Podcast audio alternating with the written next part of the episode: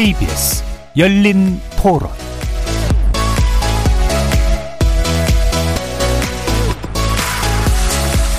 안녕하십니까. KBS 열린 토론 정준희입니다. 여성 관련 정책들 주로 보고 있어요, 저는. 그 여성가족부 관련된 이슈, 관련된 발언들 눈에 띄더라고요. 그러니까 제가 이번 대선 보면서 좀 답답했던 부분들이 20, 30대 여성을 위한 공약이 상대적으로 많이 없었고, 그래서 아마 이번 대선이 조금 더 선택하기 어렵고, 그래서 원래 사전 투표 하는 편인데, 아직까지도 조금 결정을 못 내려가지고, 아직 투표를 못했어요. 소위 말하는 이대남들을 챙겨주는 정책은 되게 많았는데, 남자든 여자든 성별 상관없이 같은 청년인데, 너무 남성과 관련된 정책들이 많이 나와서 어, 소외감을 느꼈던 것 같아요. 저희 딸을 봐도 뭐 공정 이런 거에 굉장히 예민하고 집안에서도 뭐 아들과 딸의 대우를 똑같이 해라 그런 거를 드러내는 상황이니까 아마 공정에 가장 가치를 우선순위를 두는 거 아닌가. 왜냐하면 아직까지도 차별까지는 아니지만 본인들이 지고 가야 될 게 더 많다고 생각하는 것 같아요. 정치는 국민을 위해서 희생하고 봉사하고 섬기는 사람이라고 알았는데 정치라는 게 원래 정당은 자기의 이익을 위해서 뭉쳐서 활동하는 사람들이라는 얘기를 듣고 되게 굉장히 놀랐었거든요. 그런 논리를 펴는 사람들을 우리가 어떤 시각으로 바라보고 선택해야 되는지는 국민 각자의 어떤 그 수준이라고 생각합니다. 거리에서 만나본 시민들의 목소리 어떻게 들으셨습니까? 대한민국을 뜨겁게 달궜던 20대 대통령 선거가 내일이면 대단원의 결말을 보게 됩니다. 흔히들 선거의 마지막 변수는 중도층과 부동층에 있다고 하는데요. 전통적으로 투표율이 높았던 2030 세대 여성의 표심이 막판까지 지지 후보를 정하지 못하고 흔들리고 있다는 분석이 나오자 이를 반영하듯 각 후보 캠프에서도 청년들의 여, 청년 여성들의 표심 잡기에 적극 나서고 있죠. 그동안 2030 세대가 이번 대선의 캐스팅 보트로 떠오르면서 각 후보들이 경쟁적으로 청년 공약을 쏟아내 왔지만 청년이 마주한 현실을 제대로 반영하기보다는 되려 세대 내 성별 갈등을 부추기는 면이 있었습니다. 본투표를 하루 앞둔 오늘은 공교롭게도 세계 여성의 날. 후보들도 앞다퉈 여성을 향한 메시지를 내놓고 있는데 과연 이번 대선에서 2030 여성들의 선택이 어떤 결과로 이어질지 각 후보 캠프의 청년 정책 관계자들과 함께 분석해 보도록 하겠습니다. KBS 열린 토론은 여러분이 주인공입니다. 문자로 참여하실 분은 9730으로 의견 남겨주십시오. 단문은 50원, 장문은 100원의 정보 이용료가 붙습니다. KBS 모바일 콩 그리고 유튜브를 통해서 무료로 참여하실 수 있고요. 모바일 콩에서는 보이는 라디오로도 만나실 수 있습니다. 시민 논객 여러분의 뜨거운 참여 기다리겠습니다. KBS 열린 토론 지금부터 출발합니다. 살아 있습니다.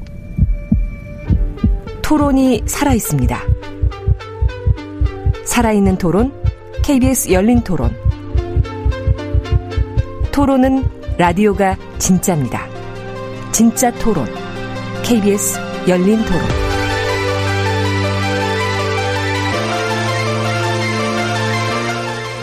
오늘 열린 토론 함께 해 주실 세 분 소개하겠습니다. 주요 정당 세 분을 모셨는데요.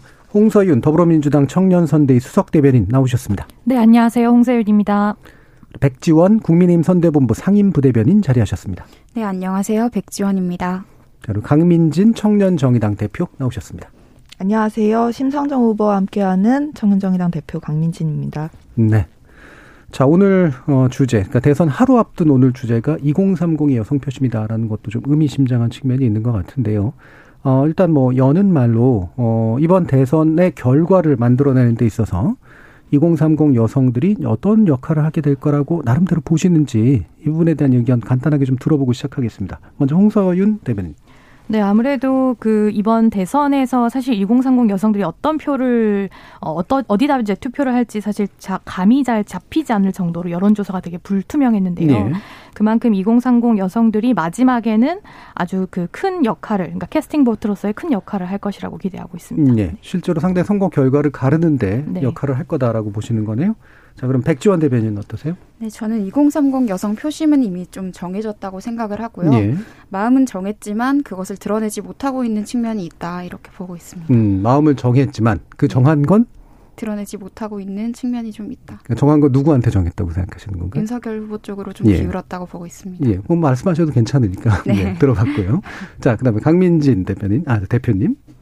2030 여성들 역시도 1인 1표를 가진 동등한 국민인데 이 거대 양당들이 최근에 이분들이 유권자라는 것을 잊은 듯이 행동해 왔던 게 있다고 생각하고요.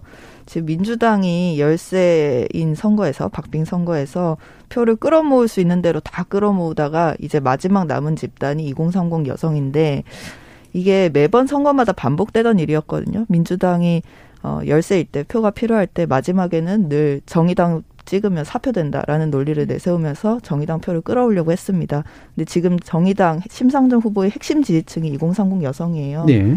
네. 실제로 많은 여론조사들에서 이번 대선 기간 동안 이재명이나 윤석열 후보보다 이곳 20대 여성들에서는 심상정 후보가 더 높게 나온 지지율이 더 높게 나온 그런 여론조사가 많이 있었고요.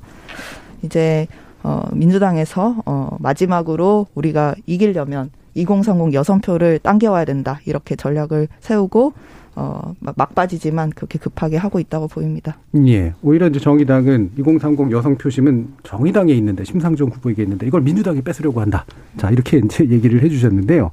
자, 마음을 정했다라고 이제 보시는 게 이제 백지원 어, 대변인이신데 어, 마음을 정하지 못했다라고 또 얘기한 측면이 또 제가 앞에 있어서요. 마음을 정하지 못한 게 어떻게 드러날까도 있는 거니까 왜 마음을 정했다. 다만 샤이한 형태로 남아있다고 보시는지 백지원 대변인 말씀도 좀 들어봐야겠네요. 음, 저는 민주당 측에서는 지금 계속 이재명 후보나 윤석열 후보 둘 중에 한 명에게 마음을 주지 못하고 있다라고 분석을 한 것도 제가 봤는데요. 예. 그런데 저는 그렇게 보지 않고 이미 마음을 정했으나 드러내지 못한 측면이 있다고 봅니다. 음. 사실 여성의 입장에서 봤을 때 뭐 여성을 살해한 흉악범을 데이트 폭력이라 축소를 하시고 여성 신체에 대해서 그렇게 욕설을 하시고 이런 후보에게는 마음을 주기가 조금 힘든 상황인 것 같고 예. 2030 여성들에게 사실 진보 정당을 지지해라라는 어떤 어떤 프레임 같은 것들이 좀 강요되어 온 측면이 있다고 저는 생각합니다. 예. 그래서 저는 지금 2030 여성 유권자들 중에 음, 샤이 윤석열이라고 표현을 할까요? 그런 지지층이 좀 있다고 보고 있습니다. 예. 근데 민주당은 차마 못 찍겠고, 네. 어, 근데 정의당을 찍지 않으면 안 된다라는 압력이 있는데 그거를 드러낼 수 없으니까 그래서 숨기고 있다. 그렇게 숨기고 있다기보다는 음. 윤석열 후보를 이미 지지를 하고 있는데 그거를 표현을 하지 못하는 측면이 조금 있는 것 같습니다. 음, 그러니까 표현을 못하는 게 숨기는 거니까요. 예. 아. 왜냐하면 여론조사로는 예를 들면 드러난다고 생각하세요. 그러면? 여론조사 결과도 결과마다 음. 다른데 사실 예. 1월 말에 제가 봤던 어떤 여론조사에서는 30대 그리고 여성에서 윤석열 후보가 이재명 후보보다 우위를 이미 점하고 있다라는 음. 것들을 계속 확인을 했었거든요. 예. 그래서 이런 점을 봤을 때 물론 언론에서는 마치 여성에 대한 것은 민주당이 우위에 있는 것처럼 하고 있지만 음. 사실 여성 유권자들의 마음은 국민의힘에도 좀 많이 기울어 있다라고 저는 보고 있습니다. 네, 알겠습니다. 어, 물론 이제 이 부분은 구체적으로 네. 밝히기 어려운 수치긴 합니다만, 예. 자, 강민진 대표님. 아, 대표님. 자꾸 대변인, 두 분이 대변인이시니까, 예. 20대 여성 중에 국민의힘을 지지하는 여성들도 있겠죠. 예. 네, 다만 그 숫자가 어, 큰 숫자는 아니라고 보이고요. 음. 뭐 사이 윤석열도 있을 수는 있는데 뭐 20대 여성 표심은 국민의힘으로 가기는 어, 전반적으로는 어려워 보입니다. 왜냐하면 예. 국민의힘이 이때까지 보여온 행보가 여가부 폐지, 무고죄 강화를 무려 청년 정책으로 내고 청년 중에서 여성 청년은 없는 듯이 그렇게 지워버리는 선거를 해왔거든요. 그리고 윤석열 후보가 성차별 구조는 없다. 어, 이 구조적 성차별은 없다라고 이야기를 하면서 이 여성들이 겪고 있는 일상에서의 차별, 혐오, 폭력들을 없는 것 취급하는 그런 가스라이팅 정치를 하고 있어요. 저는 이번 대선에 어, 여성 혐오가 득표 전략으로 등장한 굉장히 여성들한테 폭력적인 선거다 이렇게 네. 생각을 하고요.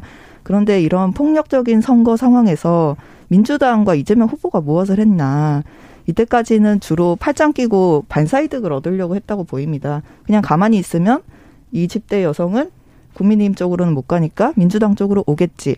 이렇게 생각을 했는데 이게 심상정 쪽으로 오기 시작한 거죠. 네. 어, 실제로 이제 심상정 후보의 지지층이 20대 여성이 30대 2030 여성들이 굉장히 큰 수를 차지를 했습니다. 이제 막판에 영입, 영입도 하고 또 여러 여성 공약들 내면서 급하게 추진을 하고 계신데 이때까지 이재명 후보가 보여왔던 행보 어, 페미 방송이라면서 시리얼이나 닷페이스 출연은 번복하고 또 취소하고 그리고 어, DC 인사이드에 페미니즘 몰아내달라는 글 자기 페이스북에 공유하고 펨코 들락거리고 이런 모습들이 페미니즘 정당이라고 할 수 있는가? 20대 여성들이 어, 미심쩍어 하지만 그래도 어, 윤석열 막으려면 이재명이라도 찍어야 되지 않나 이런 울며 겨자 먹기 심정으로 찍는 분들이 어, 사전 투표에서 좀 있었고 또 네. 본투표에서도 있을 거라고 보이는데 음. 제가 드리고 싶은 말씀은 이 윤석열이 되면 이준석이 웃는다 이런 절실한 마음으로 이제 그렇게 볼 수 없다라고 이야기하는 20대 여성들이 있는데 어, 민주당이 지금 권력 형 성범죄 지자체장들의 사건에 대해서 제대로 대응하고 있지 않습니다. 신정정 후보가 토론에서도 여러 번 지적했는데 아직까지도 2차 가해자들에 대해서 어, 그분들이 지금 캠프에서도 활동하고 당에서 청와대로 또 영, 영전하고 이런 분들에 대해서도 처리를 안 하는 정당이거든요. 이대로 어, 이재명 후보가 이렇게 쉽게 2030 여성들의 표를 얻는다면 곧 출소할 안희정이 웃는다고 그렇게 말씀드리고 싶습니다. 네, 뭐 선거 막판이니까 뭐 강하게 얘기할 수 있다고 생각은 들고요. 자, 민주당 얘기 한번 들어보죠. 어, 사실 그 2030 여성들의 표몰이를 하려고 급작스럽게 준비를 했다는 건 사실은 아니고요. 예. 민주당에서는 경선 때부터 이재명 후보께서 굉장히 성평등한 내용들을 많이 공약화했습니다. 그리고 그것들이 이제 본선까지 이어지게 됐는데요. 어, 말씀하신 것처럼 이제 그 이재명 후보는 다양한 의견을 듣기 위해서 남성 그러니까 소위 말하는 남성의 성향이 좀 더 강한 커뮤니티의 예. 글도 그 어떻게 보면 이렇게 좀 가져와서 경청을 했던 부분들이 있는데요. 어, 시리얼 치, 시리얼 방송의 취소는 사실 뭐 페미니즘 방송이어서 취소한 것은 아니고 이제 뭐 일정이 조금 그 혼선이 있었던 과정에서 취소가 된 거고요. 그다음에 그 이재명 후보가 이제 그, 그 윤석열 후보가 말했던 그 페미니즘 아 그 여가부 폐지 일곱 글자 공약을 냈을 때 분명한 스탠스를 말씀하셨습니다. 성평등으로 가야 하고 네. 어, 우리는 차별과 혐오의 정치를 하면 안 된다는 그 기조로 어, 그때부터 지금까지 꾸준히 그 메시지를 이어왔고요. 그다음에 그 민주당의 여성 공약이나 젠더 공약을 보시면 아시겠지만 하, 그 이것은 일일이 나열하기조차 어려울 만큼 굉장히 많은 공약들을 탄탄하게 준비해 왔습니다. 물론 그런 공약들의 필요를 당연히 후보께서도 고, 어, 공감을 했기 때문에 저희가 또 충분히 준비를 했고요. 예. 어, 그런 지점에서 봤을 때 2030 여성들은 사실 이 여가부 폐지라는 이 글자 일곱 글자에 대해서 굉장히 민감도 있게 반응을 하시는데요. 그래서 이제 그런 지점에서 보면은 이제 20 그 앞서도 좀 설명이 되었지만 2030 여성들이 자신들이 배제된 어떤 선거인 것 같다. 그런 것들이 좀 노출이 되었고 그다음에 이제 그 꼼꼼하게 유권자가 이제 그 투표를 앞두고 공약들이나 혹은 후보의 행보들을 따져보기 시작하잖아요. 특히 2030 여성들은 굉장히 그걸 꼼꼼하게 따져보는데 네.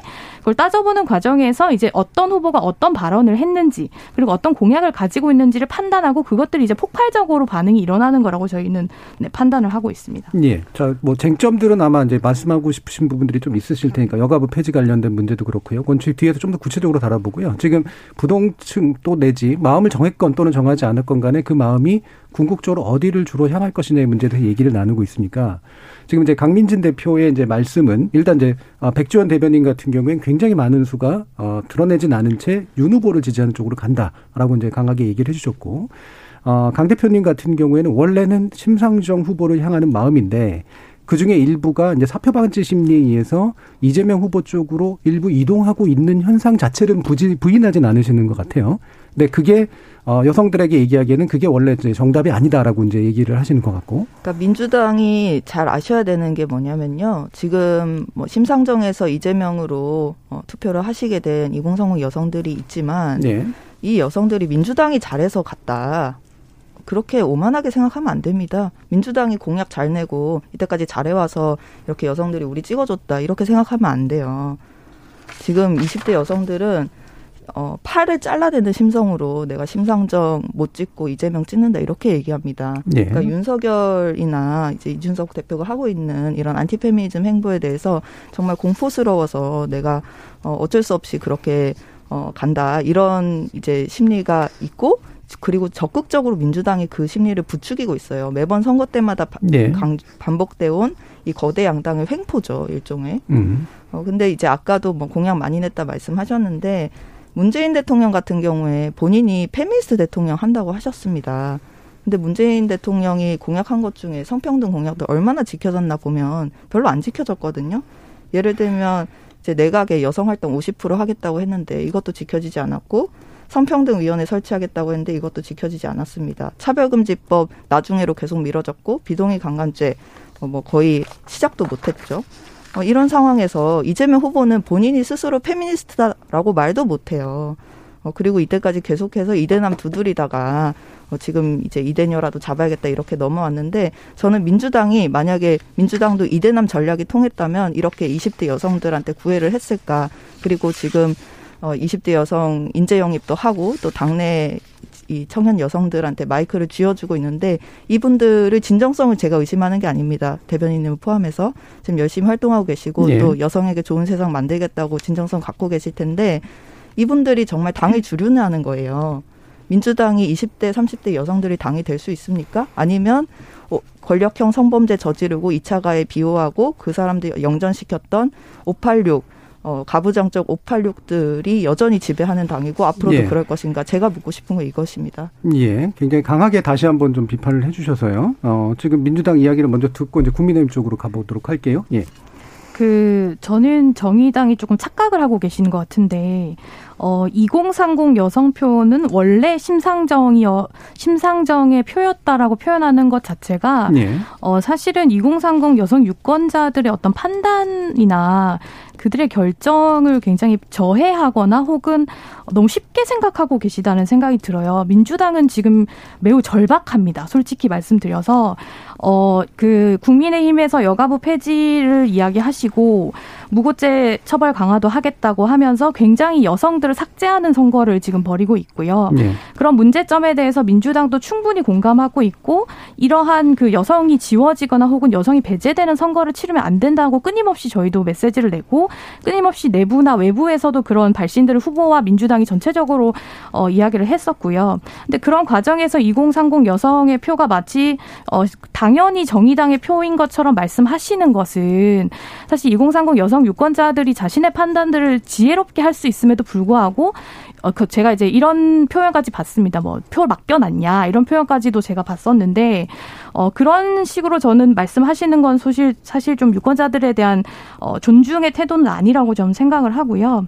어, 권력형 성범죄와 관련해서는 일단, 후보께서 공개 토론회에 나와서 직접적인 사과도 하셨고 오늘 그 송영길 대표께서도 여성의 날에 그, 그 장소에 가셔서 이제 그 권력형 성범죄에 대한 사과 발언을 하셨습니다. 그래서 그런 지점에서는 끊임없이 저희도 개선을 하고 고쳐내 나가려는 노력들을 하고 있고요. 예. 네, 말씀하신 것처럼 2차 가해제에 대한 문제는 사실 이게 단순한 문제가 아니기 때문에 지금 선거 기간 중에 뭔가 결단을 빠르게 내려야 한다고 한다면 사실 그것마저도 어, 어떤 부작용이 발생할지 저희도 예측할 수가 없고요. 다만 이 문제에 대해서 충분히 인지하고 있고 이걸 어떻게 가져가야 될지는 사실 당 차원에서 충분히 논의가 필요한 상황이고요.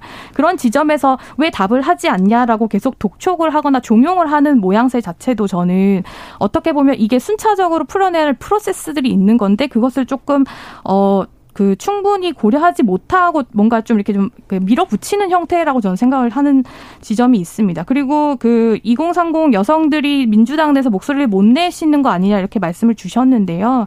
어, 2030 여성들이 당내에서도 충분히 목소리를 내고 있고요. 그다음에 어, 박지원 위원장님 같은 경우에는 이제 그 인선이 되시, 그 영입이 되시고 난 다음에 활동을 하고 있지만 그 2030 여성들이 박지원 위원장님이 등장하기 전부터 그 공약이라던가 혹은 메시지라던가 내부에서 전략이나 많은 것들을 지금 역할을 하고 있었습니다. 물론 이제 주류화되지 못한 못하는 거 아니냐는 것은 사실 굉장히 어, 예. 어떻게 보면 민주당을 조금 어, 떻게 판단하시는지 모르겠지만 좀 아니라는 말씀을 좀 드리고 싶고요. 예, 예. 어, 민주당도 정의당 못지않게 여성들에 대해서 굉장히 크게 노력하고 있습니다. 특히 2030 여성들에 대해서 공감대를 형성하고 이들을 유권자로서 어떤 정책들을 드리는 게 좋을지도 충분히 공감하고 아주 오랫동안 저희도 머리를 맞대서 어, 공약을 냈고 정책도 예, 예. 많이 마련한 상황입니다. 예, 그 권력형 성범죄가 일어난 지 몇년 일어나 몇 년 지났습니까? 지금 이게 쟁점이 아니니까요. 국민의힘 쪽의 의견을 들어봐야 되거든요. 오래 기다리셨습니다. 예. 네.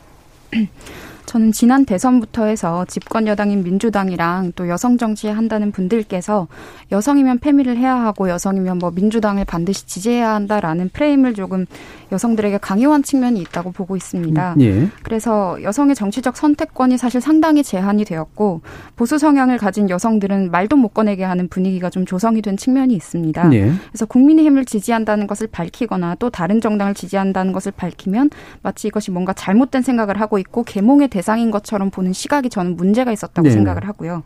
또 여성이면 무조건 진보 정당만을 지지해야 한다라는 그 조금 시끄러운 프레임 자체가 여성들을 많이 제약을 했던 측면이 있습니다.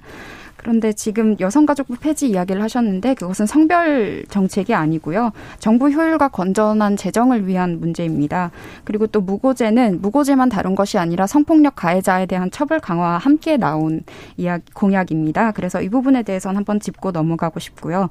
또 소위 이제 여성 정치 한다는 분들이 민주당을 비롯해서 페미니즘 하시는 분들께서의 목소리가 굉장히 크다 보니 그 목소리가 마치 2030 여성 전체를 대변하는 것처럼 조금 비춰지는 보이는 측면이 있는 것 같아요. 하지만 네. 여성 중에서 중도 보수 성향을 가진 유권자가 상당히 많습니다. 그래서 이번에 또 국민의힘이 쇄신 과정에서 그분들께 설득력을 얻었다고 저는 보고 있고 네. 또 민주당만을 지지해야 한다라는 이런 프레임은 이제 좀 벗겨내야 하는 것이 아닌가 싶습니다. 예, 말씀 그 얘기가 나와서요. 예, 네. 요 얘기를 더 이어갔으면 좋겠는데 그 방금 이제 국민의힘 같은 경우에 의견이 보수적 성향을 가지고 있는 정책 지향을 가지고 있는 여성들이 그러니까 보수당을 보수 계열의 정당이나 보수 계열의 후보를 선택하는 것이 마치 약간 하면 안 되는 일처럼 이제 비춰지게 만든 오랜 기간의 프레임이 있었다라고 이제 지적을 하신 거잖아요. 결국 핵심은 그러면 여성적 선택이라고 하는 것이 진보나 보수로 어 반드시 특정한 어떤 정책 성향으로 이제 구별될 수 있는 것이냐. 더 나아가면 진보적 여성 정책과 보수적 여성 정책이라는 게 있을 수가 있는 건데 마치 이제 여성과 비여성 정책 또는 반여성 정책인 것으로 나누는 측면들도 좀 있어서 여기에 대한 좀 복잡한 대립 구도가 좀 있거든요. 자 어떻게 보세요, 강민진 대변인? 뭐 예를 들면 부동산을 많이 갖고 계신 여성이라든지 어 좀 상위 그 계층의 여성들 같은 경우에 국민의힘이 감세 정책이나 이런 것들을 갖고 있기 때문에 여성이라는 것 외에 어떤 다른 요인으로 네. 국민의힘 지지할 수 있잖아요. 뭐 그런 부분들이 있다고 보이고 또 페미니즘에 대한 생각도 여성이라고 해서 뭐 꼭뭐 뭐 동의한다 이런 것은 아니죠. 네. 다만 이 국민의힘이 지금까지 보여온 행보가 이 여성들이 지금 이야기하고 있는 어떤 여성 폭력의 문제, 여성 혐오의 문제에 대해서 구조적 성차별은 없다 이렇게 없는 것 취급하고 어 그리고 지금 여성들의 목소리를 어떤 그 페미니스트라는 것을 굉장히 비하적 용어로 사용하면서 낙인 찍어 왔던 그 어떤 그 분위기에 어 저희는 네. 페미니스트라는 용어를 낙인을 찍은 적은 없습니다. 일단 이준석 대표가 네. 정의당 페미정당이라고 페이스북에 막 이렇게 올리면서 페미정당이라고 말씀을 하신 거지 그게 비하의 의도였다고 확실히 말씀 단언하실 수는 없는 거죠. 네. 아 조롱 조롱을 안 했다고 하시니 뭐네 네, 그럼 칭찬으로 받아들이겠습니다. 저희 페미정당이라는 거. 네 저희는 페미니스트 정당이란 거 자부심 갖고 생각하고 있고요.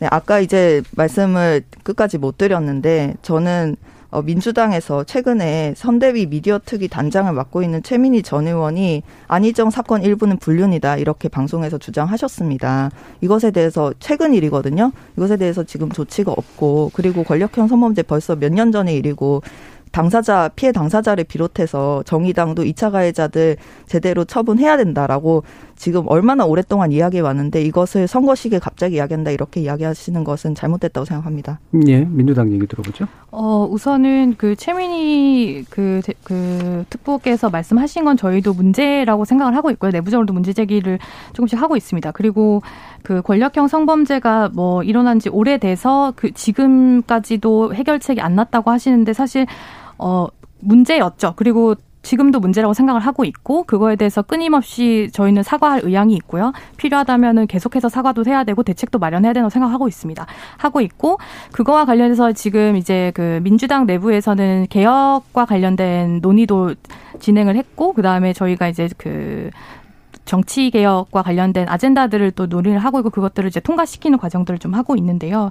어, 물론 다소 느렸다는 거는 저희도 인정하고요. 그다음에 잘못했다는 지점도 인정을 하지만 어, 바꿔 나가는 것도 저는 상당히 중요하다고 봅니다. 물론 그 속도가 어, 원하시는 만큼 빠르지 못했던 것도 어떻게 보면 민주당이 좀 부족했던 부분이라고 생각을 하지만 그럼에도 불구하고 민주당이 이 문제를 가지고 끊임없이 반성하면서 고쳐 나가겠다는 거에 대해서는 어, 좀 그걸 그 내용 자체를 좀 알아 주셨으면 좋겠고요.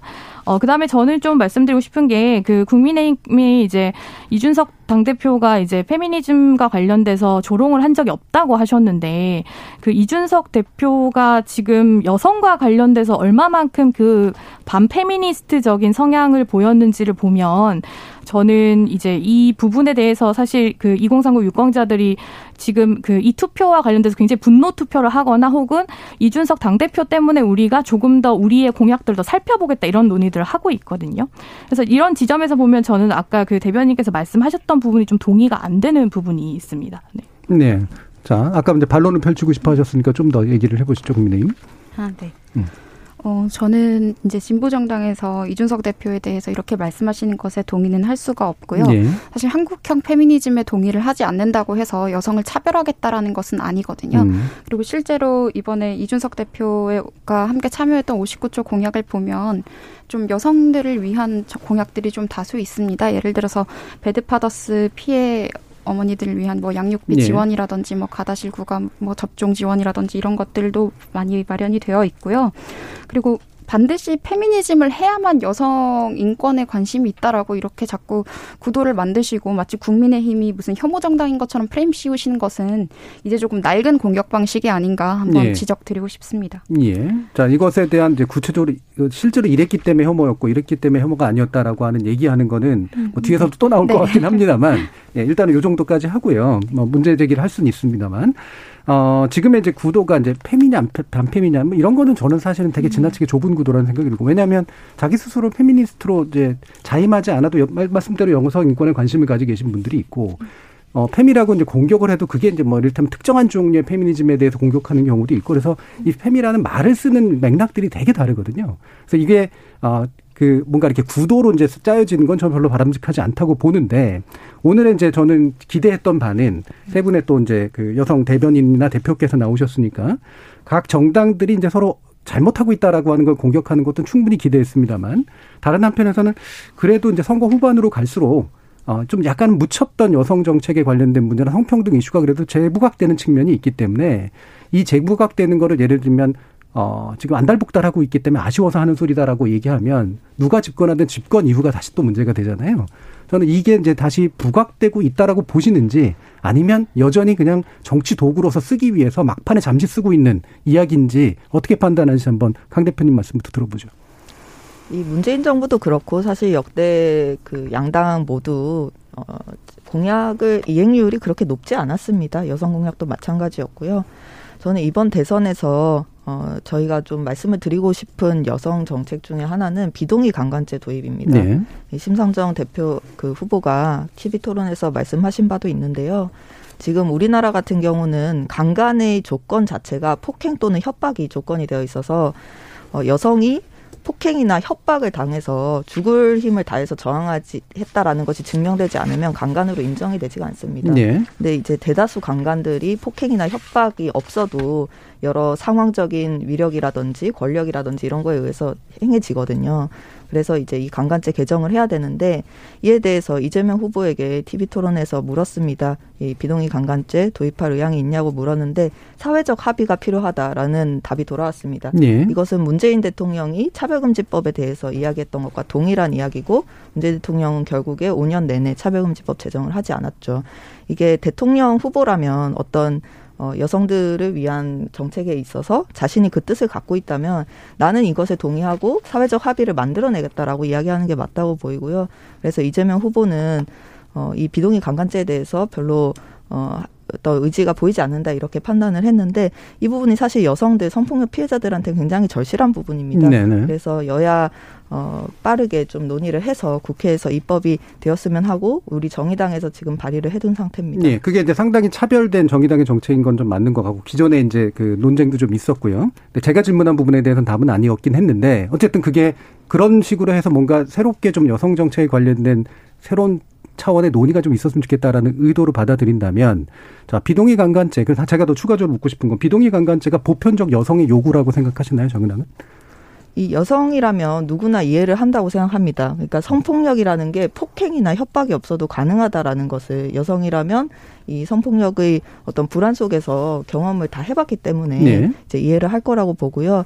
이게 이 비동의 강간죄에 대한 가짜 뉴스들이 많습니다. 뭐 이거 도입되면 이제 계약서를 다 쓰고 어떤 성관계를 해야 되냐 이런 좀 가짜 뉴스도 많이 퍼지고 있는데 어 그런 것이 아니라 아주 간단한 겁니다. 동의 없는 성관계는 강간이다라는 어떤 아주 상식적인 부분을 제도화한다는 것이죠. 음, 예. 그러니까 또한 제가 여쭙던 질문에 답을 안 하셨는데 제가 보편적인 여성들의 요구라고 생각하시느냐라고 이제 질문을 한 거거든요. 예, 여성들의 대다수는 네. 이 성폭력이 폭행이나 협박 없이도 가능하다라는 것을 알고 있기 때문에 네. 이 어, 이 비동의 강간죄의 필요성에 대해서 공감하고 있다고 공감하고 생각합니다. 있다라고 이제 보신다. 자, 그러면 이제 이재명 후보 측은 되게 뭐 사회적 합의를 주장하면서 약간 모호한 역할을 하고 있다는 거고. 자, 일단 국민의힘 측이 여기서 어떤 의견들을 가지고 있는지 얘기를 좀 들어보도록 하죠. 음, 윤석열 후보는 성범죄 처벌 강화와 무고죄 처벌 강화를 동시에 네. 약속을 하셨고요. 그래서 저는 이 부분에 대해서 여성의 안전한 대한민국을 위해서 뭐 성범죄와의 전쟁도 선포하겠다고 하셨기 때문에 음. 저희는 형법 강화를 위해서 그런 경우를 막으면 되지 지금 갑자기 비동의 강간죄를 이 대선 시국에 가지고 나오신 것은 조금 의도가 있지 않나 네. 하는 생각이 듭니다. 그러니까 성범죄를 좀 더 엄격하게 처벌하고 뭐 필요하다면 형량을 높이거나 이럴 수는 있는데 네. 비동의 강간죄까지 동의 그 뭐야 들여오면서 할 필요는 없다고 생각한다. 네. 또 그리고 민주당 이재명 후보가 사회적 합의가 필요하다고 하셨는데 예. 사회적 합의가 필요한 것도 맞는 말씀이라고 생각합니다. 예, 알겠습니다. 저 민주당 쪽의 의견 어떻죠, 손소연 대변인? 저는 그 일단 국민의힘이 대선 기간에 이제 두 건의 성범죄가 이제 발생을 한 걸로 알고 있는데요, 캠프 내부에서 그런 상황에서 지금 여성의 안전을 논의를 하셨는데 그 부분에 대해서 우선 그 어떤 후보의 그 사과도 없었고요. 그다음에 캠프 차원의 어떤 그 공식적인 사과도 없었고 또 유세장마다 지금 여성 청년들이 폭행당하는 사건들이 좀 덜어 있었습니다. 근데 그 부분에 대해서도 아무 말씀 없는 상황에서 여성의 안전을 논하는 게 조금 너무 이게 지금 모순된다는 좀 생각이 들고요. 그다음에 그 이재명 후보가 말한 사회적 합의를 자꾸 이걸 안 하는 것처럼 말씀을 하시는데 저는 그렇지 않다고 보고요. 어, 그 이재명 후보가 성남시장 때부터 사회적 합의를 이끌어내면서 어, 진행했던 많은 그 업적들이 있습니다. 그런 것들을 보아서도 알겠지만 어, 사회적 합의를 통해서 진행을 하겠다는 것은 여러 입장의 의견을 듣고 충분히 서로가 갈등 없는 상황에서 무언가를 이끌어내겠다는 그런 의지의 표명이기 때문에 저는 하실 거라고 생각을 생각을 하고요. 특히 차별금지법과 관련해서도 충분히 사회적 합의를 그 이끌어서 어 이제 뭐 어쨌든 선거 결과에 따라서 하시겠다는 의지를 표명하셨기 때문에 그것을 사회적 합의가 마치 안 하시겠다라는 것처럼 말씀하시는 거는 좀 동의가 되지는 않는 부분. 그 부분에서 약간 모호함이 있었어요. 차별금지법 같은 경우에는 개인적인 지향은 하는 그렇죠. 것이 맞다고 그렇죠. 생각한다. 네. 다만 사회적 합의를 하기 위해서 노력하겠다 쪽에 네네. 가깝고요. 맞습니다. 네. 어, 비동의 강간죄 관련해서는 조금 네. 더 유보적인 입장인 것처럼 보였거든요. 토론회에서 이제 느껴질 때는. 네. 예. 뭐 아마 그 토론회에서 그 논의됐던 게 전부는 아니실 거라고 생각이 들어요. 어쨌든 토론 과정에서 어떤 정보값이 불충분해서 그렇게 말씀을 하셨을 수도 있는데 어 개인적으로 이제 저의 입장은 그 이 비동의 강간죄에 대해서 충분히 그 논의를 통해서 진행을 해야 되는 건 맞다고 생각하는데 그 이제 후보와는 조금 다른 입장일 수는 있는 예. 거고요. 예.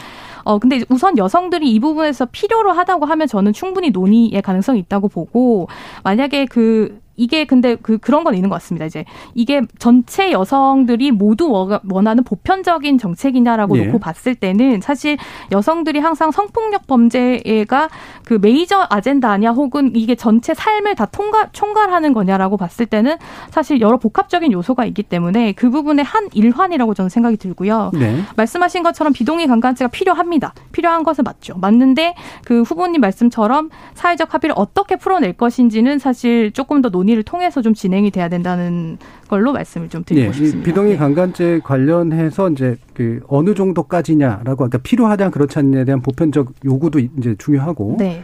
구체적으로 그러면 보통 그 이런 비동의 강간죄를 어떤 방식으로 도입하는 게 맞느냐에 대해서도 또 약간 단계가 좀 다르잖아요. 그렇죠. 근데 오늘 네. 논의는 이 정책을 논의하기 위해서 모인 건 아니기 때문에 기타의 또 여성 정책에 관련된 이야기도 좀 필요해서 일단은 잠시 접어두고요.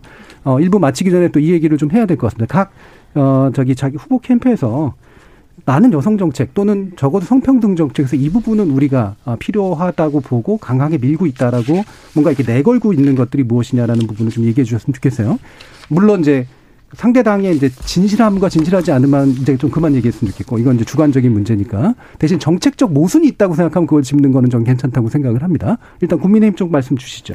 네, 먼저 아까 민주당 측에서 뭐 선거 현장에 있는 폭행에 대해서 말씀을 하셨는데 특정 단체가 지금 선거 현장에 와서 난동을 조금 부리는 상황이 연출이 되었고 이는 경찰에 의해서 제지되었음을 한번 말씀드리고 갑니다. 네. 그리고 윤석열 후보의 핵심 여성 정책이라고 하면 저는 여성이 아, 아까도 계속 말씀을 하셨지만 여성이 불안해하지 않고 안전한 대한민국을 위해서는 성범죄가 근절되는 것이 저는 가장 중요하다고 생각합니다. 네. 그래서 윤석열 후보는 공정한 법 집행을 강조했었고요. 공정한 법 집행 으로 성범죄를 근절하고 그게 어느 당의 정치인이 그런 권력형 성범죄를 저질렀든 똑같이 똑같이 강경하게 처벌을 해야 한다는 것이 저희의 입장이고요. 그리고 민주당에 의해 자행되었던 그런 권력형 성범죄가 더는 발생하지 않도록 하겠다고 윤석열 후보가 직접 약속을 했습니다. 또한 범죄 피해 보호 지원 제도 등을 통해서 가해자가 아닌 피해자에 조금 더 초점을 맞출 수 있도록 하겠다고도 약속을 했습니다. 또 다른 것 한 번만 더 말씀을 드리면 잊혀질 권리 보장 등을 통해서 이제 불법 촬영 영상 같은 피해 네. 사례가 있는데 그런 경우에는 이제 영상을 삭제하는 것을 국가에서 지원을 한다든지 도움을 주겠다고 하는 등 저희도 이제 여성 정책이 사실 굉장히 많습니다. 네. 알려지지 않아서 그렇지. 그리고 핵심 맥락은 저희는 성범죄 근절에 조금 더 초점을 맞추고 있고요. 그리고 굳이 저는 근데 성별을 나눠서 여성에 한해서만 정책을 따로 구분해서 보지는 않았으면 합니다. 진보 진영에서는 2030 여성이라는 이 프레임을 굉장히 많이 이용을 해왔는데 사실 2030 여성들이 성범죄나 여성으로 입는 피해에만 초점을 맞추고 있는 게 아니에요. 외교 안보 문제, 부동 산 문제, 경제, 조세, 교육 이런 문제들에 대해서도 굉장히 관심이 많은데 저는 왜 항상 2030 여성은 페미니즘에 국한해서 우리가 판단을 하고 봐야 하는지 이 부분에 대해서 조금 지적을 하고 싶고요. 네. 사실 많은 여성분들께서 윤석열 후보가 내세웠던 주식 양도세 폐지 같은 것에서 공감을 하시고 윤석열 후보를 지지하겠다고도 말씀을 하시고 있습니다. 그래서 조금 더 다방면으로 유권자의 선택을 받을 수 있는 가능성이 있는 후보는 윤석열 후보가 아닐까 저는 네. 이렇게 생각합니다. 그 부분은 아까 강 대표께서 얘기하신 부분인 것 같아요. 왜냐하면 여성으로서 선택하는 게 아니라 계층으로 선택하는 건 별개로 치고 근데 여성으로서의 어떤 필요한 부분들이 있다면 그게 뭐냐. 요게 이제 여성 정책에 관련된 거니까 여성은 여성은 고거 저 정책만 가져가라 이 얘기는 아닌 거 아니에요. 강민준 대표님 어떠세요? 어, 먼저 이 디지털 성범죄 뿌리 뽑겠다고 하셨는데 이 국민의힘 같은 경우는 엠번방 방지법 지금 시행되고 있는 부분도 어, 폐지하겠다고 이야기를 하셨습니다. 그 엠번방 방지법에 대해서 이게 검열이다라고 윤석열 후보와 국민의힘 측이 주장했는데 이게 검열이 아니라 이 성착취물로 신고된 영상물에 대해서 DNA 값 필터링해서 어, 더 이상 배포되지 않도록 하는 그런 자동적인 필터링 차원이거든요. 근데 엠번방 방지법을 반대하면서 디지털 성범, 성범죄를 뿌리 뽑겠다라고 하는 것은 좀 모순이라고 예. 생각을 하고요. 어, 정의당에서 낸 여성 공약들이 사실 되게 많아서 예. 어디서부터 어디까지 말씀을 드려야 될까 고민이 되는데 어, 저희가 낸 공약 중에 전국민 육아휴직제도 도입이 있습니다. 네. 이 부분은 여성 청년들의 미래와도 관련된 부분인데 여성 청년들이 직장에 어렵게 취업을 해도 결혼과 출산을 하게 되면은 경력 단절이 되는 경우가 많습니다. 어, 이 부분은 어, 이제 육아휴직을 했다가 다시 돌아오지 못하게 되거나 불이익을 받게 되는 우리가 남양유업 사태를 통해서도 봤던 그런 일들인데요. 어, 이 같은 일 뿌리 뽑기 위해서 그 경력 단, 그 육아휴직 여성에 대해서 불이익 주는 거 강하게 처벌하고 또 이제 여성과 남성이 할당제로 육아휴직 모두 다 쓸 수 있도록 해서 남성도 눈치 보지 않고 육아휴직 쓰도록 하고 네. 또 여성에게만 육아휴직이 올려서 여성을 어 이제 채용할 때 아 쟤는 출산하러 갈 거니까 하면서 차별하거나 네네. 또는 이제 여성만 경력에 공백이 생기는 이런 일들 방지를 하겠다는 말씀 드립니다. 예, 그 부분도 토론회에서 좀 진행되다가 약간 멈췄던 그런 측면 좀 있는데 민주당 얘기도 좀 들어보죠. 어, 우선 민주당은 그 아까 국힘에서 말씀하신 것처럼 여성들이 성평등한 혹은 페미니즘과 관련된 이슈에도 굉장히 민감도가 높지만 네. 다양한 삶의 아젠다에 반응한다는 것은 저희도 공감은 하고 있고요. 음. 그런 점에서 노, 그 여성 중에서도 노동자가 있습니다. 그랬을 때 어, 지금 이제 여성들이 왜 우리는 임금 격차를 경험해야 되냐 이런 문제 제기들을 많이 해서 어, 고용 평등 임금 공시제를 이제 공약으로 내걸었는데요. 그러니까 남성과 여성이 그 고용을 했을 때 평등한 임금을 받고 있는지를 전부 다 이제 공개하겠다는 이런 내용이고요. 두 번째로는 이제 그 여성뿐만 아니라 사실은 1인 가구가 굉장히 많이 높, 많아, 많아지고 있습니다. 특히 서울 같은 경우에는 거의 50%가 지금 1인 가구고 1인 가구 비중 중에서 이제 여성 비율이 좀 높은 편인데 어, 그런 1인 가구들을 위해서 연대 관계인 등록 제도라는 것을 지금 공약으로 내걸었습니다. 이것은 무엇이냐면 어, 그 가족과 멀리 살고 있는 그 1인 가구들이 주변의 친구나 지인들을 연대 관계인으로 등록을 하게 되면 뭐 병원을 간다거나 혹은 이제 어떤 그 그 예를 들어 돌봄이 필요한 경우에 그분들이 이제 보호자의 역할을 대신 하시는 거죠. 이제 그런 지점들을 되게 요구를 하고 있고요. 말씀처럼 이제 그 육아휴직과 관련돼서도 자동 육아휴직 등록제나 어 육아 육아휴직 부모 쿼터제 그리고 이 육아휴직 급여를 현실화하겠다는 공약도 내걸었고 당연히 디지털 성범죄, 젠더 폭력, 그다음에 딥페이크와 불법 촬영과 관련된 법들은 민주당에서 충분히 공약으로 준비했습니다. 예, 네. 알겠습니다. 뭐 아쉬운 부분들이 좀 있으시겠지만 2부에서 좀 더 논의할 수 있는 시간을 좀 마련해 보도록 하고요. 현재까지 좀 들어온 청취자 문자 일단 들어보고 이어서 또 토론해 가도록 하겠습니다. 정희진 문자 캐스터. 네, 지금까지 청취자 여러분이 보내주신 문자들 소개합니다. 황성용님, 국민 정책에 남자들만 위한 정책이 따로 있고 여자들을 위한 정책이 따로 있나요? 양성평등을 말하려면 2030 여성을 따로 논하는 것부터가 성차별로 보입니다. 8779님, 지금까지 어떤 선거에서도 20, 30대 남성을 위한 정책을 발표한 적이 있었던가요? 이번 대선에서 이대남이라는 신조어가 생겨난 건 그동안 젊은 남성들이 그만큼 역차별을 받고 희생을 감내하고 있었기 때문 아닐까요? 4770님. 저는 딸 셋을 둔 아빠입니다. 솔직히 오매불망 딸들을 키워오면서 모든 부분에서 여성이 약자이자 불리한 상황은 맞는 것 같습니다. 치안, 임금, 취업에서 동등한 경쟁이 이루어지고 있는지 의문입니다. 이영규님, 성차별 없는 세상을 말하면서 한편에선 차별받고 있는 남성에 대한 고민은 얼마나 있었는지 묻고 싶습니다. 요즘 남성들은 여성보다 더 혜택을 받는 것도 유리한 것도 없습니다. 20대 초반 한창의 나이에 군대에서 시간을 보내야 하는 건 어떻게 보상할 수 있을까요? 박혜정님, 이번 선거에서 여성들은 정당이나 진영의 이익이 아니라 나 자신을 위해 또 나라의 미래를 위한 선택을 했으면 좋겠습니다. 2423님, 요즘 2030 여성들은 아주 똑똑하고 또 개인적이기도 합니다. 아마 전략적인 투표를 할 겁니다. 2030 여성이든 남성이든 표를 얻으려면 정말로 공정한 사회를 만들어야 하지 않을까요? 내일이 투표인데 정당에서는 아직도 유권자들의 마음을 잘 알지 못하고 있는 것 같아 안타깝습니다. 라고 보내주셨네요. 네, KBS 열린 토론. 이 시간은 영상으로도 생중계하고 있습니다. 유튜브에 들어가셔서 KBS 일라디오 또는 KBS 열린 토론을 검색하시면 지금 바로 토론하는 모습 보실 수 있습니다. 방송을 듣고 계신 여러분이 시민 농객입니다. 계속해서 청취자 여러분들의 날카로운 시선과 의견 보내주세요. 지금까지 문자캐스터 정의진이었습니다. 토론이 세상을 바꿀 수는 없습니다. 하지만 토론 없이 바꿀 수 있는 세상은 어디에도 없습니다.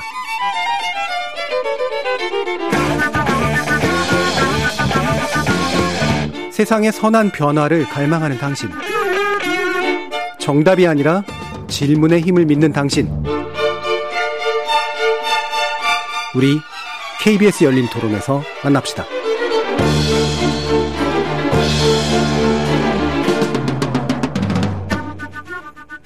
KBS 열린 토론 20대 대선의 캐스팅 보트로 떠오른 2030 여성 표심에 대해서 각 당 청년이 관계자분들과 분석해보는 시간 갖고 있는데요. 백지원 국민의힘 선대본부 상임부대변인, 강민진 청년 정의당 대표, 홍서윤 더불어민주당 청년선대위 수석대변인 이렇게 세 분과 함께 하고 있습니다. 자, 2부 이어서 이제 얘기해 볼 텐데요. 뭐 정책 얘기랑 같이 결합해서 얘기하면 가장 좋을 것 같고요. 앞에 이제 또 초기에 얘기했던 뭐 부동층으로서의 이제 2030 여성에 대한 이야기도 있어서 좀 결합을 해보면 어쨌든 중요한 건 2030, 즉 청년 여성의 이제 마음에 한 가지는 아닐 거예요, 분명히. 근데 그들의 마음에서 그래도 가장 보편적으로 관통되는 핵심적인 정서가 무엇일까? 어떤 부족함을 느끼고 있을까? 그리고 그 부족함을 어떻게 채워주는 것이 각 후보들이 자신을 지지하는 곳으로 만드는 데 있어서 핵심이 될까? 라는 데 대해서 이제 이야기를 좀 더 진행해 봤으면 좋겠거든요. 물론 아까 나온 얘기 가운데 그게 이제 적용됐을 수는 있습니다. 이를테면 뭐 국민의힘은 이제 그걸 핵심을 안전의 문제로 이제 보는 측면이 있는 것 같고 뭐 그러면 또 이제 그 어, 정의당 같은 경우에는 이제 이를테면 육아 문제라 이런 게 핵심으로 보는 것 같다라는 어, 측면이 좀 있는데 그거 더 얘기해 주셔도 좋고 아니면 좀 다른 정책 가지고 그 얘기를 해 주셔도 좋습니다. 일단 어, 강민진 대변 아, 대표부터 한번 얘기 들어볼까요? 아, 아까 하나만 말해 달라고 해서 육아 네. 그거를 말씀을 드린 거고 저희 여성 정책은 어, 여성들의 삶도 굉장히 다양하고 또 생애 주기별로 다양한 요구들이 있기 때문에 네. 굉장히 이제 전반적으로 다양합니다. 어, 여성들이 일단은 안전을 요구를 하고 있죠. 이 성범죄 그리고 네. 어, 여성 살해 범죄로부터 안전할 권리를 요구하고 있고 그런데 여성들이 안전할 권리만 요구하고 있다고 보면 안 된다고 생각합니다. 여기서 일종의 보수적 여성 정책과 진보적 여성 네. 정책이 나뉜다고 생각을 하는데요. 여성은 안전을 원하는 만큼이나 평등을 원하고 네. 있다 이렇게 보고 어, 그 평등이라는 것은 임금에서의 평등 그리고 어, 대우에서의 평등 또 이제 사회적으로 어떤 뭐 정치에 참여한다든지 뭐 이런 부분에 대한 평등을 함께 요구를 하고 있죠. 음. 어, 그런 부분에 있어서 이 여성 청년들의 기준은 과거보다 훨씬 더 높아졌다고 생각합니다. 네. 우리 저희 또래 세대들은 어렸을 때 어, 이 딸이니까 뭘 하면 안 돼. 내지는 이제 뭐 좀 공부 덜 해도 돼. 이런 말들 전혀 듣지 않았고, 네. 어, 아들과 딸 구분 없이 성공해라. 이런 말을 들으면서 자랐는데, 이제 학교에 가고 사회에 나와 보니까 수많은 여성 차별들이 있는 거죠. 네. 그 가운데서 이 자신이 생각하는 어떤 어 무엇이 옳은가와 우리 사회 현실의 격차를 가장 많이 느끼고 있는 어 대한민국에서 가장 많이 느끼는 집단이 20대 여성이다 이렇게 보고 있고요. 네. 그렇기 때문에 이, 이 공성공 여성들이 가지고 있는 힘도 있다고 생각합니다. 왜냐하면 이제 그 자신이 느끼는 어떤 불편함, 문제의식 속에서 어, 내가 느끼는 어떤 고통을 언어화하고 정치화할 수 있는 에너지가 이 여성들에게 있거든요.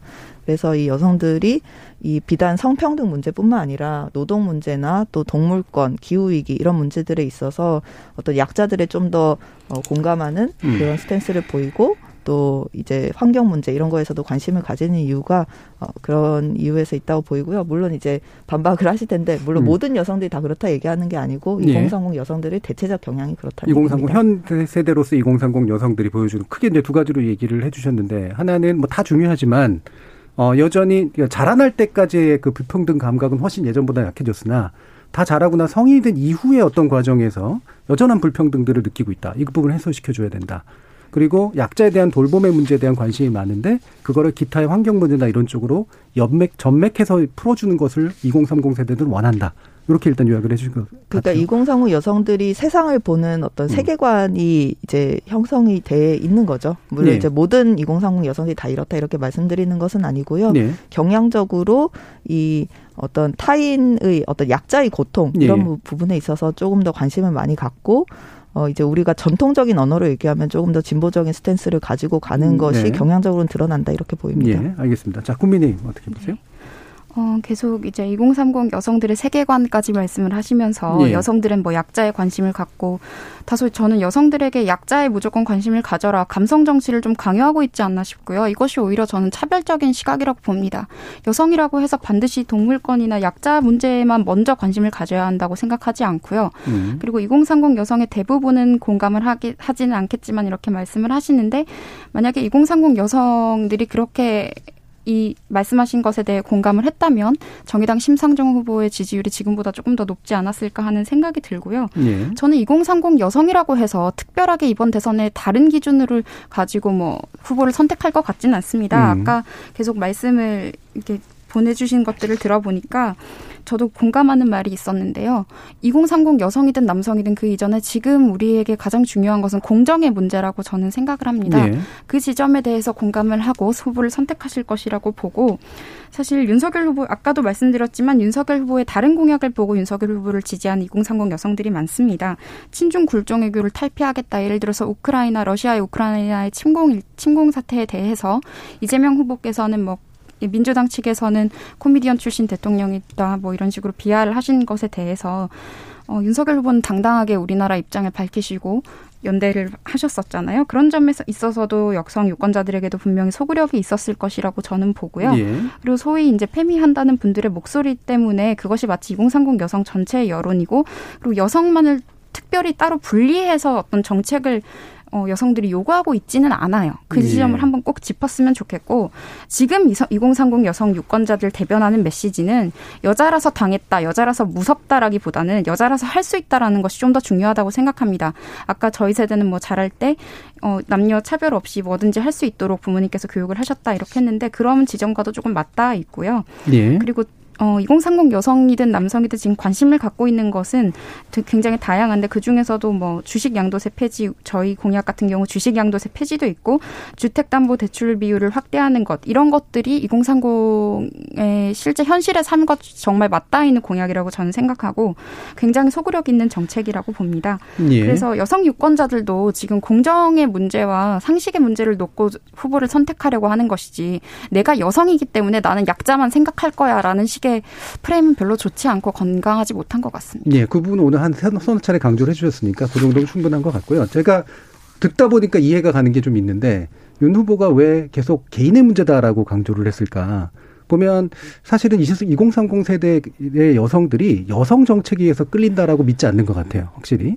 그리고 특별한 여성 정책이 필요하다기보다는 개개인의 문제를 해결해 주는 정책이 훨씬 더 필요하다 이렇게 보는 것 같은데 그렇게 이해도 되겠습니까? 그리고 네, 그 맞고요. 그리고 예. 이제 성범죄 문제 같은 경우에는 항상 여성만 피해자가 될 것이라고 생각하는데 그것이 아니에요. 성범죄든 무고죄든 여성이 피해자가 될 수도 있고 남성이 피해자가 예. 될 수도 있는 겁니다. 그래서 여기에 대해서도 자꾸 성별 프레임을 씌워서 보지 말아 주셨으면 좋겠습니다. 음, 예. 자, 민주당 의견을 좀 들어보죠. 홍소연 대표님. 그 저는 이 공정의 이슈가 사실 그 발생하게 된 그 기전은 결국 불안에 대한 해소거든요. 예. 근데 이 해소, 그러니까 불안의 해소를 봤을 때 특히 2030 여성들이 가장 원하는 건 생활에서 위험하지 않고 싶다. 안전하게 살고 싶다라는 얘기예요. 그런 점에서 어, 앞서 말씀하신 것처럼 뭐 성범죄나 이런 것도 뭐 개개인의 문제처럼 말씀을 하셨는데 저는 그게 이제 그 윤, 윤석열 후보가 구조적 성차별 없다라는 그런 메시지가 발신했을 때 상당히 2030 여성들이 굉장한 분노를 느꼈다고 저는 생각을 하는 이유가 네. 실제로 2030 여성들을 저희가 이제 현장에서만 만나봐도 이분들이 정말 많이 우세요. 기본적으로 너무 안전한 사회에서 살고 싶은데 여가부 폐지를 말하는 어떤 후보나 혹은 여성의 어떤 그 성차별이 구조적이지 않다 혹은 무고죄 처벌을 강화하겠다 이런 메시지 자체로 굉장히 불안도가 높다 높아지고 있다라는 것을 네. 직접적으로 현장에 오셔서 어필을 하시는 상황인데 물론 이제 그게 전부는 아닐 겁니다. 전부는 아니지만 그런 정도의 어떤 불안도를 그 어떻게 보면 혐오와 불안을 조장하는 정치를 하고 있다는 것에 대해서 좀 우려를 표하고 어 근데 이제 그렇다 그렇게 봤을 때 이제 그 어떤 그 시대의 2030 여성들이 요구하는 것은 안정된 삶을 요구하는 것이거든요. 그것은 마찬가지로 성범죄뿐만 아니라 삶 전체에서 요구를 하는 것인데 네. 이런 것들이 있습니다. 예를 들어 이번에 그 정부에서 청년 희망 적금을 냈을 때 굉장히 폭발적인 반응을 보였던 것처럼 어 이제 이재명 후보가 청년 기본 시리즈라고 해서 청년 기본 적금이나 청년 기본 주택들 이런 것들을 많이 냈었는데요. 그런 것처럼 2030 여성들도 청년의 한 사람으로서 이제 청년과 관련된 정책에도 소구가 될 수 있고요. 여성과 관련된 정책에도 소구가 될 수 있고 그다음에 뭐 육아면 육아 이런 식으로 다양하게 지금 소구가 되는 것인데 물론 그 중에서도 이 2030 여성들의 가장 그 민감도 있게 반응하는 것이 사실 안전의 문제이기 때문에 저희가 그게 중요하다고 말씀드리는 거지. 예. 이것이 전 뭐 이것이 2030 여성들이 뭐 안전 문제에만 반응한다 이렇게 보지는 않습니다. 근데 물론 중요한 비중을 차지하고 있다는 말씀을 좀 드리고 싶습니다. 예. 국민의힘이 이 성범죄나 뭐 이런 부분들 개인의 문제다. 여성도 있고 남성도 있다 피해자 중에 이런 말씀 하시는데 물론 이제 성범죄 피해자 남성들도 있습니다. 네. 하지만 압도적인 다수가 피해자가 여성이고 가해자가 남성이죠. 데이트 폭력도 마찬가지고요. 그리고 이제 경력 단절이 되는 비율은 여성이 아홉 배입니다. 남성의. 뭐 이런 것들이 네. 그냥 네. 개별적으로 우연히 일어나는 사건이라고 할 수 있는가? 음. 우리 사회에 정말로 구조적인 성차별이 없는가? 어, 물론 없다고 믿으신다면 어쩔 수는 없는데 비과학적인 태도라고 생각하고요. 이렇게 사회 구조적인 문제를 보지 않고 개인의 문제로만 볼 거라면 사회과학은 왜 필요한가 이런 생각도 듭니다. 네. 그리고 공정 중요합니다. 청년들한테 중요한데 이 여성 청년들 같은 경우에는 나의 공정할 기회를 박탈하는 가장 큰 요인 중에 하나가 성차별이거든요. 채용 과정에서 여성이라는 이유로 어, 약점이 되고 또 남성이라는 것이 스펙이 되는 이런 현실 그리고 여성들의 입사 어, 시험 점수 조작해서 떨어뜨리고 이런 사례들로 기업들이 많이 처벌도 받았는데 이런 이제 여성이라는 이유로 저해되는 공정 이런 것들이 바로 이제 구조적 성차별이죠. 예, 자 백지원 대변인. 어, 저희는 성범죄에 대한 처벌 강화를 뭐 개인의 문제다 이런 게 아니라 성별 프레임을 씌우고 보지 말자라는 것이고요. 사실 지금 피해자는 여성이고 가해자는 남성이라는 프레임 때문에 남성이 성폭력 피해자인 경우에 제대로 된 보호를 받지 못한 측면도 사실 상당히 많습니다. 이 부분에 대해서 방금 하신 말씀 좀 동의하기가 힘들고요. 그리고 여성 청년이 안전 문제를 가장 중요하게 생각한다고 말씀하시는 것도 조금 저는 이해하기가 힘듭니다. 여성 청년들이 매일매일 불안해하면서 걸어 길을 걷고 뭐 매일매일 그런 안전 문제만 막 생각하고 살고 있지는 않아요. 사실 저희에게 더 중요한 것은 취업 문제고 주거 문제고 일자리 문제고 그런 것들이 조금 더 저희에게 더 와닿고 더 중요한 문제이지 자꾸 이런 식으로 어, 성, 성대결 프레임을 조장을 해서 정치적 이익을 챙기려고 하시는 게 아닌가 하는 염려가 좀 되고요. 그리고 아까 계속 여성에 대한 혐오와 불안 주장을 하고 있다고 하셨는데 저는 이거는 민주당이 지금 하고 있다고 봅니다. 오늘만 해도 민주당 노웅래 의원이 윤석열 후보 부부를 겨냥해서 비하하는 게시글을 공유를 했습니다. 난임으로 자녀가 없다는 것을 비하했는데 아이를 낳아본 적이 없으니 아이를 안을 수도 없다라는 식이었어요. 이런 것이 여성 차별입니다. 윤 후보 부부는 이미 윤산의 아픔을 겪었다고 어렵게 밝힌 적도 있었고요. 출산 여부로 여성을 낳을 수 없는 여성, 아, 아이를 낳을 수 없는 여성이라는 이런 프레임으로 평가하고 차별하는 행태가 굉장히 전 잘못되었다고 봅니다. 예. 그것 말고도 민주당 이경 부 대변인이 윤석열 후보 배우자의 외모에 대해서 평가하면서 조롱을 한 적도 있었습니다. 그에 대해서 제대로 된 사과를 저희는 받지 못한 것으로 저는 알고 있고요. 오히려 그 말에 대해서 감사하라고까지 하셨습니다. 이런 것이 여성의 성적 대상화와 여성 차별이 아니면 무엇인지 저는 모르겠고 왜 2030 여성들은 무조건 민주당을 지지할 것이라고 생각하시는지도 저는 잘 모르겠습니다. 예, 국민의힘 얘기를 들어보면 민주당이 구조적으로 국민의힘을 차별하고 있는 것 같은데, 자 민주당 얘기 좀 해주죠. 그렇지는 않고요. 예. 그 노웅래 의원님의 발언과 이경 대변의 발언은 이제 문제 제기를 또 내부에서 했습니다. 이제 워낙 그 개인의 어떤 의견이 마치 민주당 의견처럼 발신되는 거에 대해서는 저희도 내부적으로 굉장히 강하게 비판을 하고 있고요. 예. 어뭐 물론 이제 뭐 그 여러 가지 뭐 이 그게 있겠죠. 예를 들어서 연령 그 세대 연령에서 이제 어떤 성인지 감수성 이런 것들이 더좀 낮기 때문에 그렇게 발언을 하셨을 수도 있는데 문제인 것은 분명히 지적을 해야 되는 건 맞고요. 어 그럼에도 불구하고 이제 그 국민의 힘이 이제 2030 여성들의 표가 마치 민주당 것처럼 얘기하는 거 아니냐라고 하셨는데 저희는 그렇지 않습니다. 저희는 정말 2030 여성들이랑 같이 이제 이 어, 같이 가고 싶어서 사실은 굉장히 절박하게 움직이고 있고요. 굉장히 어, 어떻게 보면 2030 여성들이 마지막까지 투표장에 들어가기 전까지 고민을 하는 많은 흔적들을 봤습니다. 그리고 회색지대에 있는 그 유권자들이 저희가 여론조사를 통해서도 많이 봐왔던 것처럼 그분들이 어떤 심정으로 어떻게 투표장에 들어가고 어떤 투표를 할지 모르는 상황에서 민주당이 할 수 있는 것은 어 민주당이 정말 여성들을 위해서 많은 노력들을 하겠다라고 어필을 하는 것이고요. 저희는 정말 절박한 심정으로 지금 마지막까지 가고 있습니다. 예. 네, 민주당에서 이때까지 그 김건희 씨 관련해서 그 성적인 이력 어 의혹 이런 네. 것들을 제기를 했고 그 형태는 사실 굉장히 여성 혐오적이었다고 저는 생각합니다. 그리고 박원순 시장 어, 돌아가셨을 때 이 민주당에서 어, 현수막 내걸어서 박원순 정신 계승하겠다 하고 그리고 서, 장례도 서울특별시장으로 치르고 또 이해찬 당시 당 대표는 의혹 성범죄 의혹 관련 질문하는 기자한테 쌍욕을 하고 어, 이런 모습들을 보면서 어, 이제 지금 2030 여성들이 민주당에게 믿음을 가질 수 없다면 이런 어, 이력들이 있기 때문이라고 생각하고요. 그리고 그것들이 아직까지도 해결되지 않았다라는 거 말, 다시 말씀을 드리고 저는 이제 아까 그 구조적 성차별은 없다라는 윤석열 후보 발언과 관련해서 또 말씀을 드리면 네. 제가 사실 민주당이 비슷한 류의 발언을 사실상 했다라고 느껴졌던 게 그 계시는 그 청년 선대위에서 출범을 하실 때 남혐 여혐 둘 다 실어 위원회를 만드셨습니다. 당시에 제가 이런 식으로 여성 차별, 여성 혐오의 문제를 마치 남혐과 여혐이 대등한 문제처럼 그래서 그냥 서로 혐오하면 혐오하지 마, 혐오 안 하면 돼. 이런 식으로 취급하는 것은 우리 사회에 존재하는 구조적 성차별과 여성 혐오를 가리어 버리는 그런 결과를 낳는다고 비판을 했는데 당시에 민주당 분들이 전용기 의원 같은 경우는 저한테 이제 그럼 당신은 남혐을 조장하는 거냐 이런 식으로 반박을 하면서 저를 굉장히 무슨 어, 혐오주의자로 몰아갔었는데 지금 대변인님은 당시 만드셨던 남혐 여혐 둘 다 싫어 위원회와 동일한 스탠스로 계속 보고 계신지 아니면 그때 당시 이게 좀 어, 잘못된 메시지를 줬던 것 같다고 생각하시는지도 궁금합니다. 그거 질문에 대한 답을 듣기 전에 이게 그런 프레임을 만든 게 대등하게 만든 거다라는 데 대한 일단 답을 좀 듣고요. 거기에 어떻게 생각하시는지. 대등하다고 예를 들면 이제 여혐 문제 그러니까 남혐 문제에서 남혐이라는 현상은 존재하지 않는다 이렇게 보시는지도 한번 묻고 싶네요. 그러니까 남혐이라는 어떤 이제 단어들 남혐이라고 지칭되는 단어들은 있죠. 근데 예. 이제 그런 단어들이 등장한 배경은 뭐 미러링이지 않습니까? 그리고 이제 뭐 저는 미러링이라는 전략에 동의하지는 않는데요. 예. 근데 이제 여성 혐오 같은 경우는 사회 구조적으로 존재하는 양상이고 남성 혐오 같은 경우는 그런 양상이 아니라는 거죠. 제가 지적한 건 그 부분이었고. 개별적인 양상입니까?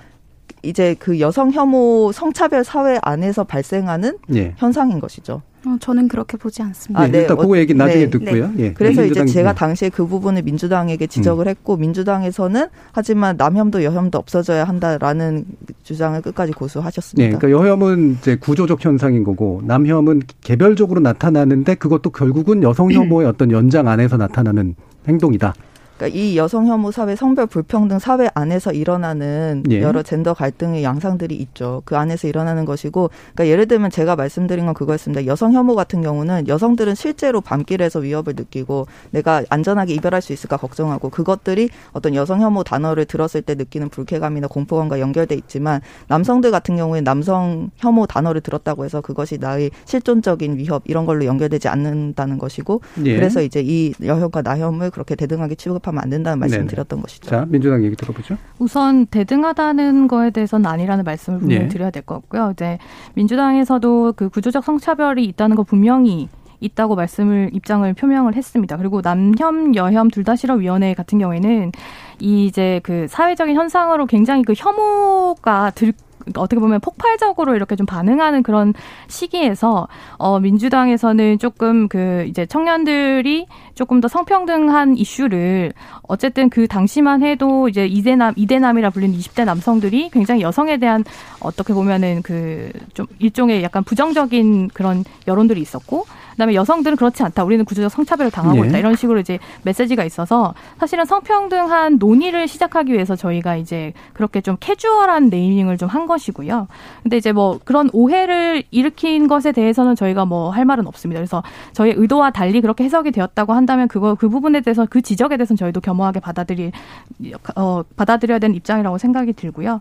어, 말씀하신 것처럼 그 민주당에서도 내부에서 성평등한 이슈를 그 이어가기 위해서 굉장히 많은 노력들을 했는데 어, 저희가 이제 그 민주당 내부에서도 이제 특히 이제 2030 여성들의 목소리가 좀 적은 부분이 있어서 그 부분에 대해서 최소한 이 스탠스를 유지하기 위해서 청년 선대에서 많은 노력들을 했습니다. 그래서 예. 그런 지점에서 놓고 본다면 다소 이 네이밍으로 어, 인해서 오해가 있었다는 지점에 대해서는 저희가 좀 그 입장을 좀 분명히 해야 될 것 같고요. 그런 의도로 만들어진 것은 아니다. 네. 구조적 성차별이 있다는 걸 저희도 충분히 공감하고 있고 이해하고 있고 그것을 해소하기 위한 노력들을 충분히 하고 있다. 이렇게 말씀드리고 예, 싶습니다. 예, 백주원 대변인.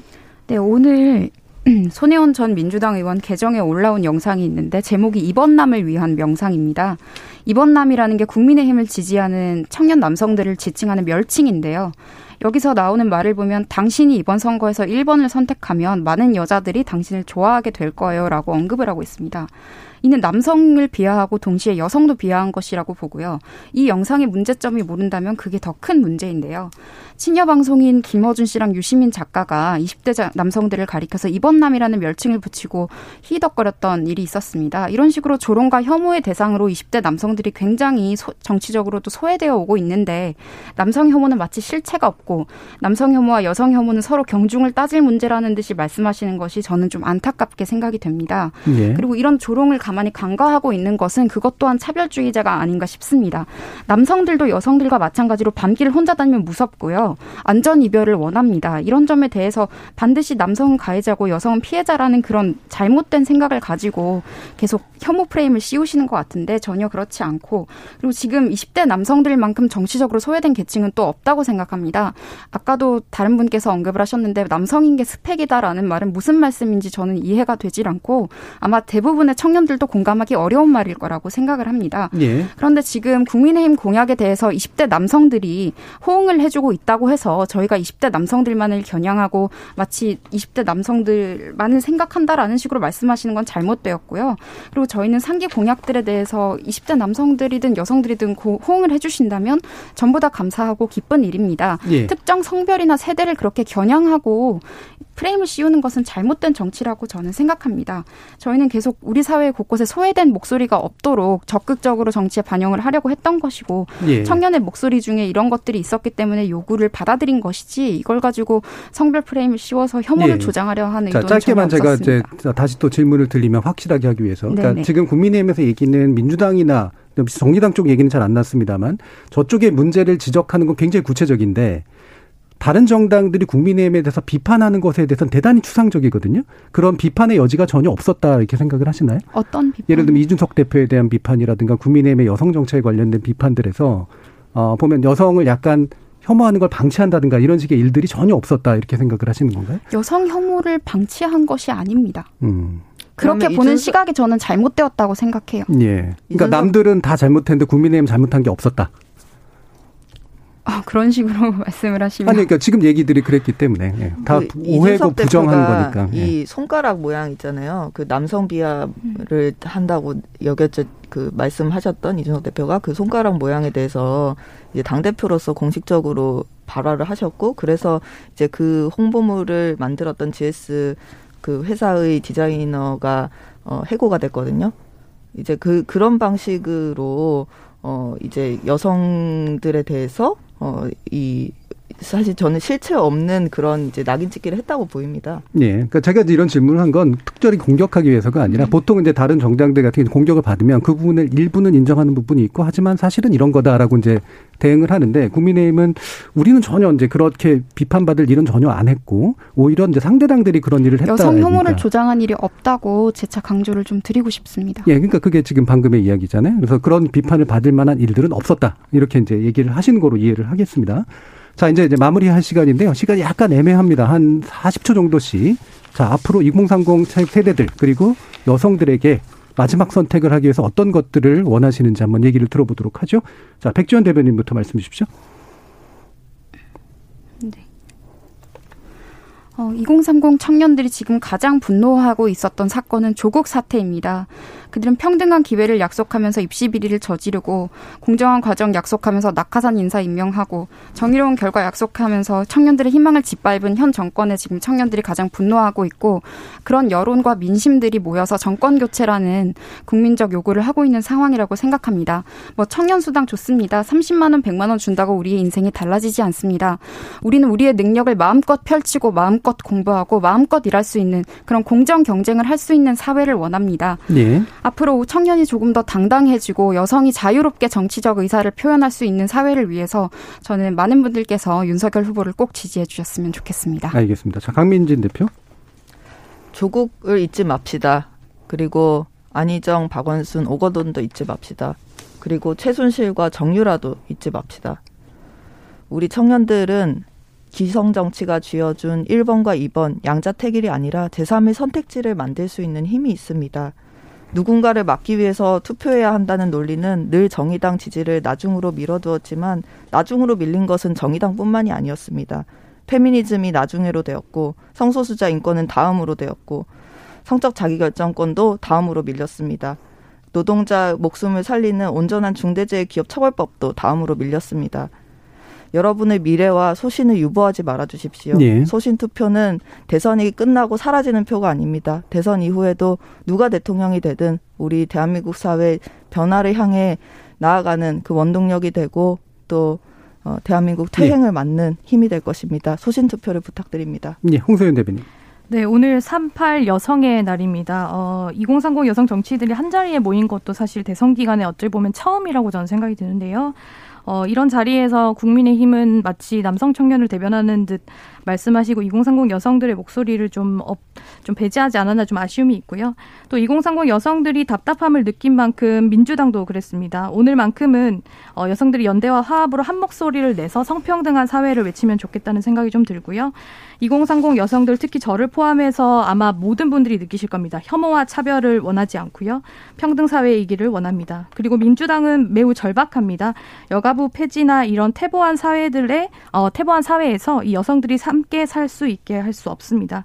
어, 민주당과 민주당 2030 여성들이 혼신의 힘을 다하고 네. 있는 만큼 꼭 알아주시면 좋겠습니다. 알겠습니다. 제가 뭐 시간을 더 드리고 싶습니다만 이제 막 마무리 인사를 해야 돼서요. KBS 열린 토론 오늘 순서는 이것으로 마무리하겠습니다. 오늘 함께해 주신 강민진 청년정의당 대표, 홍서윤 더불어민주당 청년선대위 수석대변인 그리고 백지원 국민의힘 선대본부 상임부 대변인 세 분 모두 수고하셨습니다. 감사합니다. 고맙습니다. 참여해주신 시민농객 여러분께도 감사하다는 말씀 전합니다. 지금까지 KBS 열린 토론 정준이었습니다.